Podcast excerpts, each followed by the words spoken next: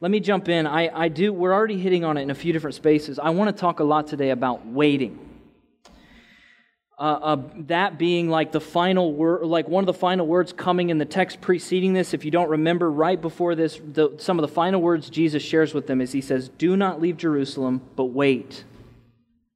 Do not leave Jerusalem, but wait for the giving, uh, for the gift my Father promised, which you have heard me speak about. Go to Jerusalem and wait." And yet, uh, I'm not much for waiting. I don't know if you're that much for waiting. I personally don't know if anybody likes waiting. Not one person likes waiting, is comfortable with waiting. Um, and we deal with that in a lot of different ways. You know, when I'm, I, I have a lot of systems, habits built into my life to avoid waiting, any waiting. Whenever I'm standing at the microwave, I always check my searches on Craigslist. Every time, every time. Because God forbid I have to wait 90 seconds for this piece of pizza I have to redeem that time for something, something effective in my life. So I got to pull up and look at my, my saved searches on Craigslist. I've already learned all the best ways to avoid red lights in Tampa. And some of you have too. Uh, my favorite one right now is MLK between like 7:30 uh, and 9:30 in the morning. You do not try to get to 275 on MLK. You take you take 30 what is that 30 second or something like that. The one right before it. And that junk is wide open all the way to Walgreens and Winn Dixie. It's like wide open. And there's one stop sign in there, and I've decided it's optional. You just slow. It's a yield. It's a yield. It's a yield. Some of you are very scared to drive around me. I heard the stop signs with the white lines around them are optional. Those are yields. They're yields. They're yields. Do you guys ever, when you go to when you go to like a fast food restaurant, you try to calculate between the drive-through or just going inside? And you you're like slowly approaching because there's a certain point where there's no going back. And you're trying to look, you're trying to see what's going on inside, how many cars are in the line, and you're trying to calculate. And whatever decision you make is the wrong one. And by the time the person in front of you, you realize the person in front of you has a complicated order. And they're, they're like, they're, they've got like, they're doing seven different Wendy's four for fours. They've got every single one of then half of them are replacing the drink with the Frosty, and the Frosties are either chocolate or vanilla, and they're, they're just get, doing something really complicated. And by the time you realize what's happening, and inside is wide open, you've got somebody behind you. It's too late. You're stuck. You can't do it. It's my nightmare. See, we do the same thing when we're at when we're at like grocery stores or Walmart and you approach the lines and you're trying to calculate. You're trying to calculate which one here trying to discern. You're trying to listen. Which one here is going to be going to be quick? You're looking at people's baskets. You're being a little bit creepy and invasive. You're looking at people's stuff that they're buying because you're trying to calculate. And you I always pick the wrong one. We always pick the wrong one. I think our world is actually like technology is starting to advance on the, on the principle that people don't like to wait. So there's like more and more technologies being built, and companies are building themselves around shorter wait times uh, or, or the non existence of waiting. And, and so there, our, our world is actually even starting to be built around removing waiting from us. I remember when shipping times were really good if they were like seven or eight days. Do you remember that? Back when like MapQuest existed?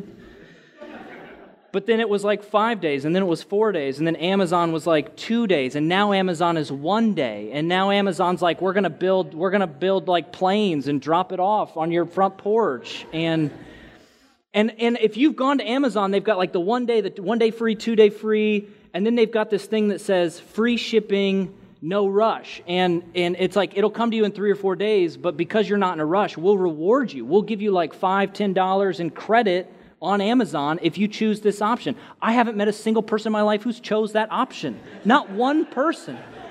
Two people. You too. it's like if you the, the, no rush, wait three days, and like we'll we'll reward you for waiting. And it's like it's not worth it, Amazon. I'm sorry. It's not worth it. It's not worth it. We're people who don't like to wait. We don't like to wait. And our world is being built more and more to prevent us from waiting. And I want to argue today that that's actually really damaging for the soul. Because God is always inviting us into this thing I'm going to call holy waiting. Always inviting us. not, not, not just like holistically, like you're in a whole season of waiting, but even like there's certain areas of your life where, where He's inviting you to run and other areas of life where He's asking you to wait. He's always inviting us into the space of waiting with Him. And waiting for God's promise and His power is better, better, better, better than running ragged without it. But we don't like to wait because it provokes boredom, it stirs our unbelief, and it confronts our futility every time. See, right before ascending to heaven, Jesus tells the disciples, Go to Jerusalem and wait. Go there and wait. And they wait and they pray and they wait and they pray, and then they try to make a crucial decision in the middle of it. And it's important to realize they're not just in this moment a waiting community, they're also a grieving community. They're a mourning community. They're, they're grieving and processing both the absence of Jesus, which is fresh, but also the absence of Judas. They're grieving that, mourning that. See, Judas was for over three years a close friend, a confidant, a comrade, family, family, who went through like these life altering experiences with these people. And the community barely had time to process his betrayal before needing to process his death. Both.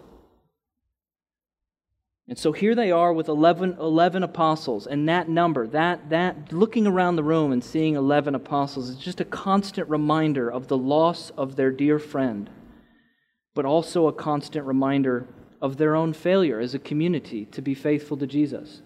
Because it wasn't just Judas that betrayed Jesus, we all did. We all didn't believe. We all went back to go fishing on Saturday after the crucifixion. And Peter, particularly, has his own specific betrayal. And as long as it's 11, we, know, we don't just, it's not just a constant reminder of the loss of our friend Judas, but it's a constant reminder of our own shame. And Peter, as the emerging leader of this early community, feels the need to lead the community in this way with this decision at this moment. And I think there's a whole lot that Peter does right. I think there's a lot Peter does right. I think it was right for, for him as a leader to realize the emotional processing of the community. Uh, that people needed that 12th spot filled, that void filled, uh, because of the pain it represented and, the, and, the, the and uh, the way that it was constantly reminding them of so much pain, and they were having trouble in the grieving and mourning process moving forward. They needed a win. And at the same time, I think it was right for Peter in that moment as a leader to notice this in the community, to feel that, and to, and to feel responsible for that. I think it was right for him to turn to the scriptures and to turn to the scriptures for hope and direction, for a way forward. I think it was, I think it, he, he, it was appropriate the way that he interpreted the scriptures for the community, that God foreknew this was going to happen, that God isn't distant from them, that, that, that somehow they're still within God's will and plan, and at the same time, uh, uh, that, that God wants that void to be filled. He wants that void to be filled. But while, while having uh, uh maybe good leadership instincts about, about the community, and, and, and, and turning to Scripture in a, in a righteous way and even handling Scripture and interpreting it in a faithful way, I think they wind up at the exact wrong application. It's a great Bible study with a terrible application. And I think it makes sense that they would wind up at a, bad, at a bad application because they are operating in human wisdom. They don't have the Spirit of God. And look, you can, you can, you can study the Bible and, and, and to some degree understand it in history and, and, and literature and maybe try to interpret what it's saying, but to know how to apply that right now in a right way in your life, in your community, and to the people that you serve, you need the Spirit of God to do that. And so, so to see all of this playing out, and then, and then at the end of it, to make maybe uh, what I think is a, a wrong leadership decision, is not surprising. I think they, they, they, they decide they need to have a 12th disciple in order to be a complete modeling of God's redemptive plan for Israel. But how are they going to do that when they're one patriarch short of a true Israel? So they feel the need to add the 12th in order to be a true and faithful witness, to be able to accomplish, to be a credible witness to the thing that God has asked them to do and they decide that they need to fill that 12th person right now. They, don't, they can't wait on that. It's, it's, it's, it's, it's essentially necessary to do it right now. And they decide that that 12th person needs to be someone who has been a witness to everything, who's been with them since John the Baptist, who's seen all of it, who witnessed the resurrection. Now, all those reasons that, they did, that, they, that, that Peter uses to actually make this decision right now, that, it, that they need to be a true model of the plan toward redemptive Israel, that they need to do it exactly right now, and that that person needs to be someone who's actually uh, been with them since the beginning, none of that is in Psalms. None of that is in that Old Testament scripture that they, that they, that they use to lead up to this moment. So all of that's like interpretive analysis that they're thinking, this is how we should make this decision. But I don't think any of that's actually true. And while the need for that decision, the need to fill the 12th position is clear, I think the timing of the decision is questionable because they're not under any clear, direct leadership and they were told to wait before doing anything. I think the timing is questionable because they exist in that space without clear leadership from Jesus, and the method of the decision is broken. They're new wine. They're a new wine community trying to grab from that old wineskin for direction. Rolling the dice, rolling the dice. And narrowing, narrowing the options down to two or three options, and then, and then making the assumption based on old principles that God's sovereignty can be trusted in the rolling of the dice. So that's the philosophy behind casting of lots. But even still, they're the ones who had to narrow the options and then ask God to bless their plans. And the lots chose a 12th disciple, Matthias. And we're left wondering if Jesus would have chosen the 12th disciple, if they would have waited, or if they would, they, if they would have waited until the Spirit came, and they would have made the decision in prayerful consultation of the Spirit of God would this have gone differently? But I don't think we actually need to wonder that because Jesus did make his own selection, didn't he? Jesus chose the 12th apostle, he chose Paul. The lots chose Matthias, but Jesus chose Paul. Jesus does restore the 12 patriarch model of the new kingdom, but he does it in his own time. It doesn't have to happen right now. He does it in his own time. And instead of an eyewitness to the accounts from beginning all the way to the end, he chooses an outsider who may not have the spiritual authority of knowing from the beginning and seeing from the beginning to the end what happened, but he's derived a different spiritual authority, and I would argue a better, higher spiritual authority because he was a murderer of Christians. It's a diff- they, they were making that decision based on authority and credibility of the witness. What kind of authority and credibility is that? That a guy would be murdering Christians and, and, and knocked off his horse and converted to surrender his life to Jesus in a day, in a moment. Which decision between Paul and Matthias, in the hindsight of history, was endowed with supernatural power and promise? The apostolic leadership of Paul or the apostolic leadership of, of Matthias? What do you think? This is the difference of a decision made in our own wisdom or a decision made in consultation with the, the Spirit. And we too, we too resist the invitation of Jesus into holy waiting for Him, for His direction, for His voice. I too resist the invitation of my Lord, my Master, and my King into waiting for Him, for His leadership, for His direction, for His voice.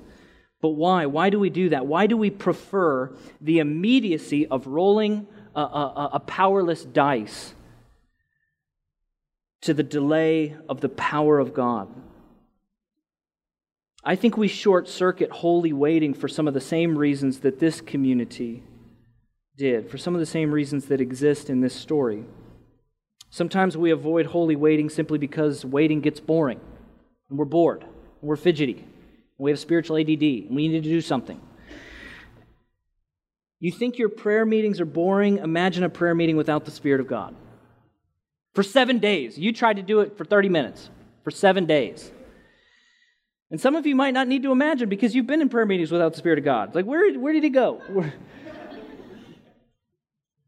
now imagine one of those prayer meetings for seven straight days with 120 people in the upper room with no air conditioning, no, no, no, no, no reprieve, and being in, in hide, the fear and the anxiety of hiding.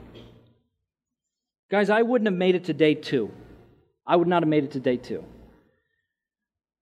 I would have tried to work on something to get, get the whole community together and start working on something the afternoon of day one. I'd have been like, let's get some leadership in place. Let's get some processes in place. We really should start thinking through this thing. Jesus said this thing's going to happen. Let's start getting ready for it. Let's, who's doing the reporting? Is anybody taking notes? Secretary, treasurer, we're good. I would start working. We just start working. Other times we evade holy waiting because it provokes our unbelief. Is he really coming? Is he really listening? Is he really hearing? You see, our prayers don't have read receipts, do they? Last week, Brian said there are two types of people in this world those who like surprises and those who don't. I think there's two types of people in this world those who have their read receipts on and those who don't.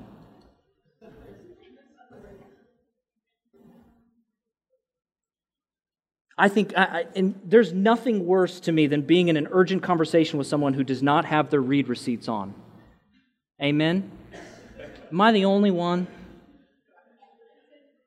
If, if somebody does not have their read receipts on, after about 30 seconds of sending a text and no response, I'm itching to call you. Or text you again. Or, or thumbs up your text just to be like, hey, I'm still here, still waiting. Email you. Try it all. But if you have your read receipts on and I see you read it, I'll wait 10 minutes to, as opposed to 30 seconds. I'll wait because I know you saw it, I know you read it, so, so uh, you've helped my unbelief. And I'll wait. I will wait. I think everyone should have their read receipts turned on, everybody. But I'm not going to turn mine on.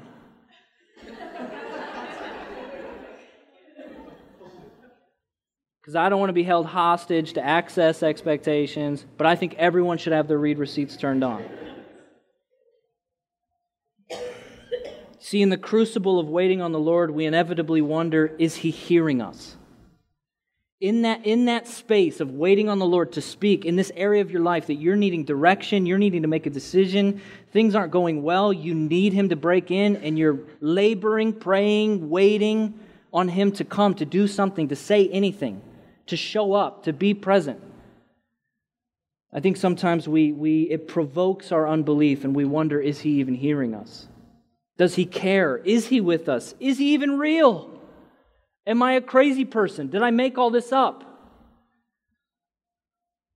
And those thoughts can be so uncomfortable for us to weather that we'd rather just roll the dice and call it the Lord. Because I don't, I don't want to have to weather those, those thoughts, those doubts. I don't want to have to get through that. And so I'd rather just think about the decision, come up with three options, do human reasoning and logic, the process of elimination, roll the dice, and I think God's asked me to do this one.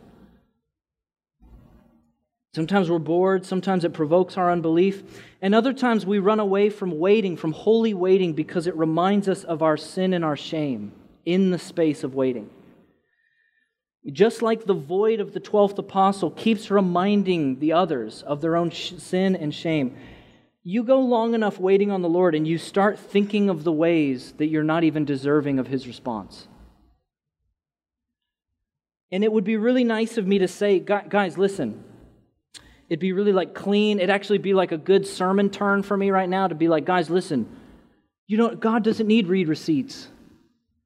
He, they're always there. He reads, you know, you don't even need him because he, sees all of them, he hears all of them. But guys, that's actually not biblical. The Bible's actually very clear that there are times when God does not hear your prayers. That there's, there's actually sin in my life, in our lives, that's actually hindering our prayers, blocking our prayers from reaching the Lord. And it's in that crucible of holy waiting, guys, that we start to confront that. We start to see it, we realize it, we reorient, we repent from it, and it starts to crack us open. It's in that space of waiting. See, Scripture talks about there's times He refuses to hear our prayers, and sometimes there's sin in our life that He's tried just about everything. He has tried just about everything to get our attention on it. And out of His love and His mercy and His immense grace for you, He's decided, I will not hear anything else until you hear me on this. You're trying to have this conversation with me right now. I'm still trying to have this conversation with you from five years ago. And until you come back to here with me, I can't hear all this. I can't hear it. Come back to this that we tried to talk about five years ago, and you numbed yourself to it because you preferred your sin. I'm still here. And it's actually the most gracious, merciful thing He could do for you to refuse to coexist with your sin and move on to the other things you want. That's bad for you. He invites you to actually come back, come back to that conversation, come back to that thing that's creating that hindrance. It's a crucial part of holy waiting to start getting into that realization and repentance of sin. When you're asking Him, God, he, I need a breakthrough. I need a breakthrough in my microchurch. I need this person I've been trying to witness to for, gosh, years, and they're right on the edge. We, I just need a breakthrough. Why aren't you coming? Why aren't you speaking? Why aren't you, why aren't you breaking in? Why aren't you doing something? And He's saying, Sorry, I, I didn't hear you. I was distracted by your browser history. So, so, sorry, what was that that you said? I, I just couldn't hear you through your unchecked racial prejudice. I'm sorry, what was that? I'm just having a hard time focusing while you exploit your people for personal and emotional gain. And guys, I can't tell you how many times the most important holiness breakthroughs in my life of things that I've that have that have been winning the day in me have come in spaces when I was waiting and desperate for God to do something else waiting and waiting and waiting and why and why and why. And eventually he hits me because of this thing over here that we tried to deal with years ago and you refused and kept moving forward. But guys, that's the, that's, that, is the, that is not the revenge or pettiness or retribution of God. That is the furious love of God for you in a very personal way. To refuse to move on from your sin, He just has unending mercy for you unending. And if you try to short circuit that waiting process and just, and just try to narrow it down and roll the dice, you might still miss the thing that He's engaging you to wake up to, to realize. Where are you being invited into holy waiting? And in that waiting, maybe in the past or right now, have you been tempted to surrender your life to the roll of the dice instead of the voice of Jesus? Some of you have a, have a hunger to lead. Some of you have a hunger to maybe, maybe start a microchurch or do something in the city. Have you been waiting to hear a calling from Jesus? Have you been waiting for the direction and the voice of God in that thing? But maybe you've been tempted to work out your calling in human wisdom and just, just kind of just kind of think about the options out there and the things you like and then just like roll the dice and call something calling and run toward it. Don't you roll the dice. Wait on the Lord. Wait on the Lord for power and promise. Wait on the Lord before you run in vain. Some of you are leading a, a, a dwindling microchurch, or, or you just don't feel like it's going well, or you just don't feel like it's meeting up to like the expectations you had, and, and you're waiting on the Lord for fresh direction. You're in the space of holy waiting right now for, for Him to break through, to, to, to, to bring a fresh wave of His Spirit in the thing that you're doing, and in you as a leader. Uh, and maybe you've been tempted to just shut it down and quit because it's not working. And maybe you've been tempted to like shake the dust off. This just isn't working, and I've got precedent to do that. But guys, listen, don't you do that until the Lord gives you that release. Wait on the Lord. Don't roll the dice and call it God. Wait on the Lord. Wait for Him to give you direction, leadership. You might have a certain person or a certain community of people that you've been trying to reach without much fruit. You've been, maybe you've been toiling and laboring with one person for months or one community of people for years, and you just haven't seen a whole lot of fruit, you might want to throw in the towel, give up, walk away. But guys, don't roll the dice. Wait on the Lord. Wait on Him. He cares. Wait on Him. Some of you are single and you don't necessarily feel called to singleness. Don't you dare roll the dice. You wait on the Lord. Wait for Him. Don't look around here and make like a list of 10 people and each interaction you have with one of them, eh, uh, or question, question mark maybe. Wait on the Lord, guys. Don't, don't get down to get, get down to three or four and then be like, here we go.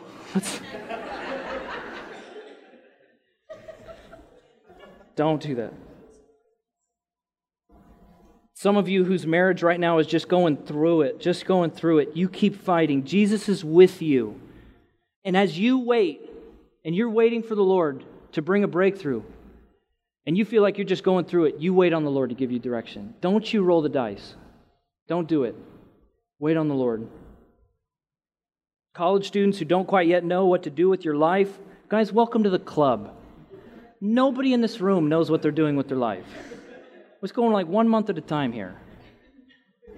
Don't don't get and and if you haven't selected a major yet, who cares about all the pressure that comes with that? I don't care. Like just just keep all the options open.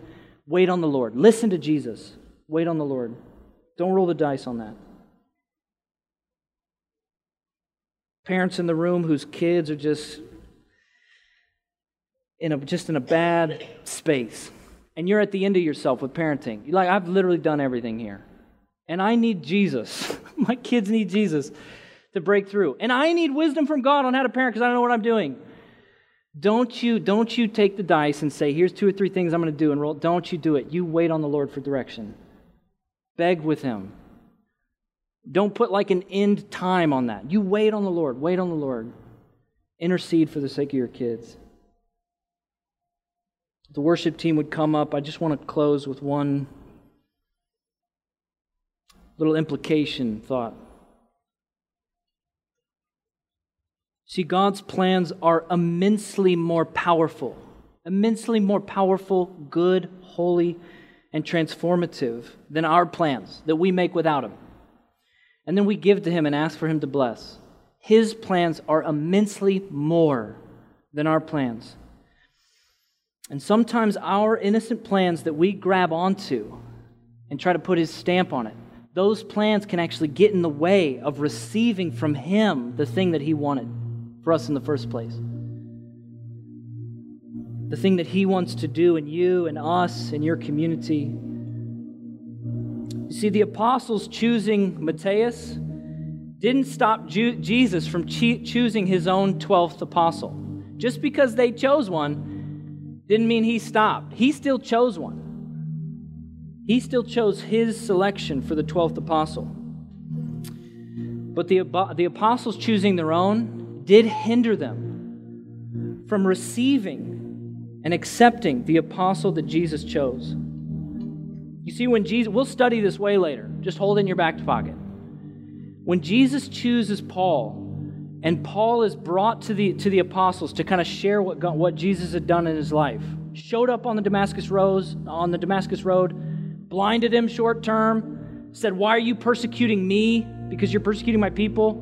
I'm sending you to actually be part of my work now. and when he shows up to the, to, the, to the other 12 apostles, they're afraid of him, they're angry at him, they've got questions, they're discerning, they're not sure. They have to put him through, they put him a bit through like a process of like proving himself. But this was the plan Jesus had for filling out the 12 apostles. Can you imagine what the, how the apostles would have reacted if that 12th spot was still void? And they'd been waiting and waiting and waiting and waiting for Jesus to answer that longing that they had. And praying and praying and praying for his direction. And suddenly Paul shows up and he, it's like, dude, we got a ton of issues with you. You've been murdering people. this isn't cool. We got a lot of questions. But God has answered. God has answered. And I think that, that plan would have been received with such, so much more thankfulness, generosity, grace, openness, gratitude, worship. Because God had answered in a way that was beyond their imagination beyond what they could even conceive or think, he answered. If you roll the dice, God still might move, but you might not be able to receive the better way that he's providing if you hold too closely to what you chose. I lived, uh, some of you, some of you don't know. I mean, I've only been living here for two, for two years now. It's actually this month, it's two years. and back in 2010, I lived here for one month. I was a senior in college, and people put me up in the lake house, which was culture shock and craziness. I didn't know what was going on. I was like, who are these crazy people? and I lived in the lake house for about a month. And I was just here. I was like, I was like working around the hub with Brian and Jeremy, and just doing projects and cleaning things. And then at night, I would go to different microchurches and learn about what they were doing. And I was doing just different outreaches and stuff. I was just learning about this this way of being the church uh, because we had something going on up in Illinois, and I was just trying to learn about what we were doing and how we could learn from this community. And when I was down here at the end of my month, I, I basically just said, I just want to move here. Senior year of college, I just had like three or four months left, and I just thought, I just want to move here. I think I know what I think I know what I want to do now. I was unclear before, uh, but this feels really comfortable. I really like this. This is great. The Lord is calling me to be here because this has been great. I really like these people. God is asking me to be here. So, and I didn't, I, guys, I didn't pray at all. I was, it wasn't like I heard from the Lord. I just thought, I like this. The God must want me to do it. so I'm going to move here. So much so that I, I, I approached InterVarsity here and told them I'm going to come on staff here at the end of my, at the end of my college tenure and I'm gonna and and we started having conversations about what that might look like. And I was I was maybe gonna come on staff at HCC, and Stacy was the regional director at the time, and Stacy had to put a call on up to my regional director because of bureaucracy and all that kind of stuff. So they were like they're like talking about me and and me being able to go to Florida, and is that okay, and all that kind of stuff. And so it was like in process. And then I go back to Illinois, and we're having this prayer meeting with all these leaders in Illinois, and God like speaks into this prayer meeting, says, you, you're, you're supposed to stay in Carbondale. Like everybody in the room was like, we just feel like we're supposed to stay here in this town and keep doing the ministry that we've been doing in the city. And there was a part of me that was like, this is what God is doing, this is what God is saying. And then there was this other part of me that was like, but I wanted to do this other thing. I really like those people. I was excited about that. And there was this pe- there was this little piece of me that had grabbed around a plan that I made. I rolled the dice. I made it. And I just said, Your sovereignty is around the dice I roll, and I'm just going to go do this thing. And I couldn't see, I couldn't really fully see what God was doing in my own city. And thank, thank God for a community discerning with me to see, to see that, open up to that, to see what He was doing, and let, let my own f- flawed plan go and to stay. And we stayed in Carbondale. We built that thing as a community. We, we, we tried to do ministry together, tried to build the kingdom in a unique way. And there was just this little piece of me that still felt like, there's just my little family over in Tampa. And I still feel like there's a piece of me that was, was maybe supposed to be there, but I just kind of designed my own plan. I just designed my own thing and stamped it like this is going to happen. And, and two years, you know, six, seven years later, uh, uh, the, the, thing in, the thing in my role in the, the ministry in Illinois was just starting to adjust and starting to change. And, uh, and, and Brian flew up to St. Louis and sat down with me over lunch, and within the first like 10 seconds, I realized he was talking to me about moving down here. And I could barely pay attention to him. We were sitting in this weird hipster restaurant in downtown St. Louis called the Shaved Duck. What a weird restaurant. And I was like, I realized within five seconds what he was talking about, and I almost couldn't pay attention because I realized, like in the conversation, I realized this is this would not uh, none of this. This is God's plan at work and none of this would have happened if I would have held on to my own thing in 2010. If I would have said yes in 2010, I would have damaged all this whole, I would have damaged you. I would have damaged myself. I would have damaged the staff. That This is the better thing that God had. I just didn't want to wait. I just didn't want to wait. I wanted to rush. I wanted to rush. I wanted to get it. I didn't want to. I was I was stuck in my own belief. I was stuck in my own shame. I was I was I was uh, uh, stuck. I was bored. I didn't know what to do with my life, and I just rolled the dice, found one, stamped it, and thank God by His mercy that He kept me from that thing. Because this has been the better thing. This has been the better plan. This has been the more powerful plan.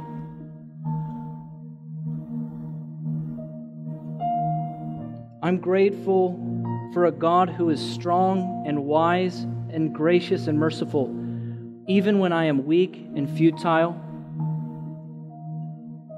and I rush and I have insecurities. And yet, he keeps inviting me in to wait for him to deal with all those exact things. He just keeps bringing me in. He just keeps bringing me in to wait with him. He's ushering you in too. As we come to the table this morning, we let go of our insecurities and our comforts, and we say yes to Jesus who leads us into the refining space of holy waiting.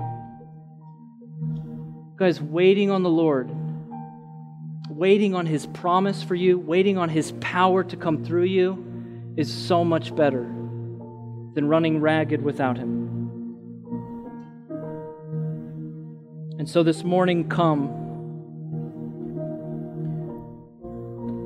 to take the sacraments knowing that the space of waiting He's invited you into is full of His presence, full of His mercy, full of His grace, and He's doing something in you in the waiting. Don't short circuit it, don't evade it, don't run away from it. He wants you there.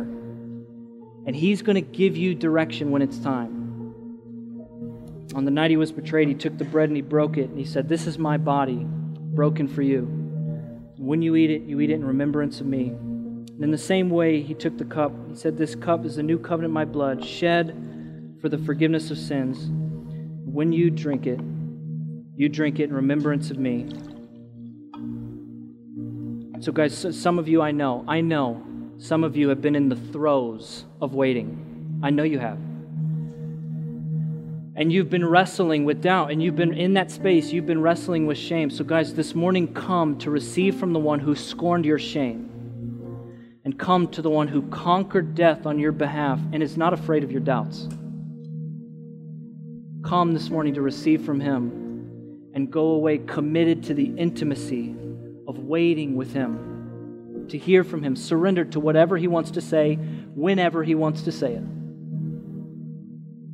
When you're ready, the elements given for you.